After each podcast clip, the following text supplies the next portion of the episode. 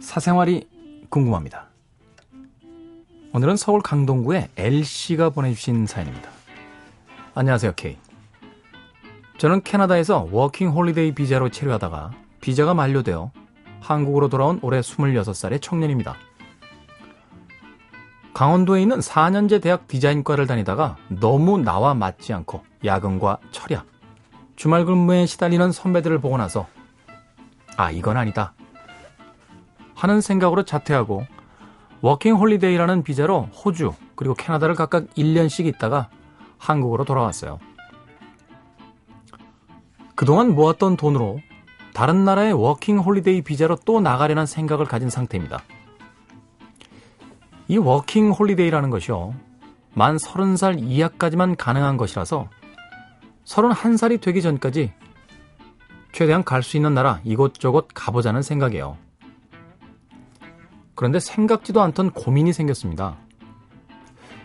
그 전까진 제가 자퇴를 하든 해외에 나가든 일절 관여를 안 하시던 부모님께서 정말 진지하게 학원비, 교통비, 식비 다 지원해 줄 테니 공무원 시험을 준비해 보라는 제안을 하셨어요.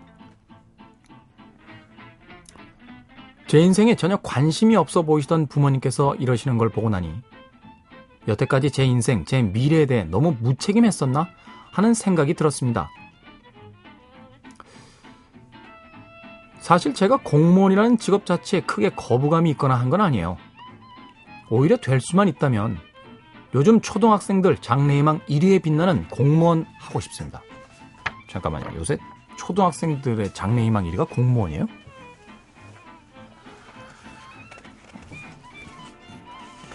뭐 어찌됐건. 대학 중퇴 후 고졸 학력인 저에게 학력 차별 없이 도전해 볼 수 있는 것도 좋습니다. 어렵겠지만 만약 시작한다면 열심히 할 자신도 있어요. 공무원의 메리트인 여가 생활이 보장된다는 것도 좋고요. 하지만 이게 1, 2년 한다고 된다는 보장도 없고 이기적인 생각이겠지만 공무원이 되는 건 좋지만 정말 좋은 시절인 20대 후반을 공부만 하다가 그냥 보내는 것은 아닐까 걱정도 되고요. 그렇다고 아무 생각 없이 미래에 대한 준비 없이 그냥 이렇게 떠돌아다녀도 되는 건가 싶기도 합니다. K. 제가 너무 아무런 희생 없이 쉽게 인생을 살려고 하는 걸까요? K 형님께서도 농담처럼 하기 싫은 건 피하고 살았다고는 하셨지만 지금처럼 성공하기까지 작은 희생이라도 하셨을 거라 생각됩니다.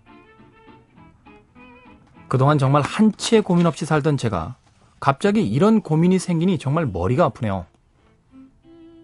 평범한 인생을 살아오지 않은 K의 조언이 필요합니다. 아, 그리고 옆에 계시다면 생선 작가의 조언도 K의 입으로 전달받고 싶어요. 생선 작가 역시 평범한 인생을 살아오지는 않은 것 같으니까요. 강동구의 L씨가 보내주신 26살에 대학을 중퇴한 네, 청년이라고. 26살이면 음. 그러니까 지금 공무원 시험 1, 2년 해서 될지 안 될지 보장도 없고 예. 뭐가 잘못 생각하시는 게 하나 있어요. 예. 인생에 보장되는 건 하나도 없습니다. 명문대 가면은 그 다음부터 인생이 보장될 것 같죠? 어, 수험생 여러분. 네. 명문대 가도 보장되는 게 별로 없어요. 대기업에 모두가 꿈꾸는 대기업에 탁 들어가고 공무원이 탁 되면 인생이 보장될 것 같죠? 그런 거 없어요. 네. 인생의 보장 따위는 없습니다. IMF를 겪었던 세대는 그걸 분명히 봤어요. 네. 대기업에 들어가고 모두가 꿈꾸는 직업을 가지면 인생이 탄탄대로일 것이다 라고 생각했는데 삶엔 참 너무나 많은 변수가 있구나라는 깨달음을 얻었습니다. 26살이면요. 저 같으면, 나라면, 한 1, 2년은 더 나갈 것 같아요. 네. 그 뒤에 돌아와서 공무원 시험.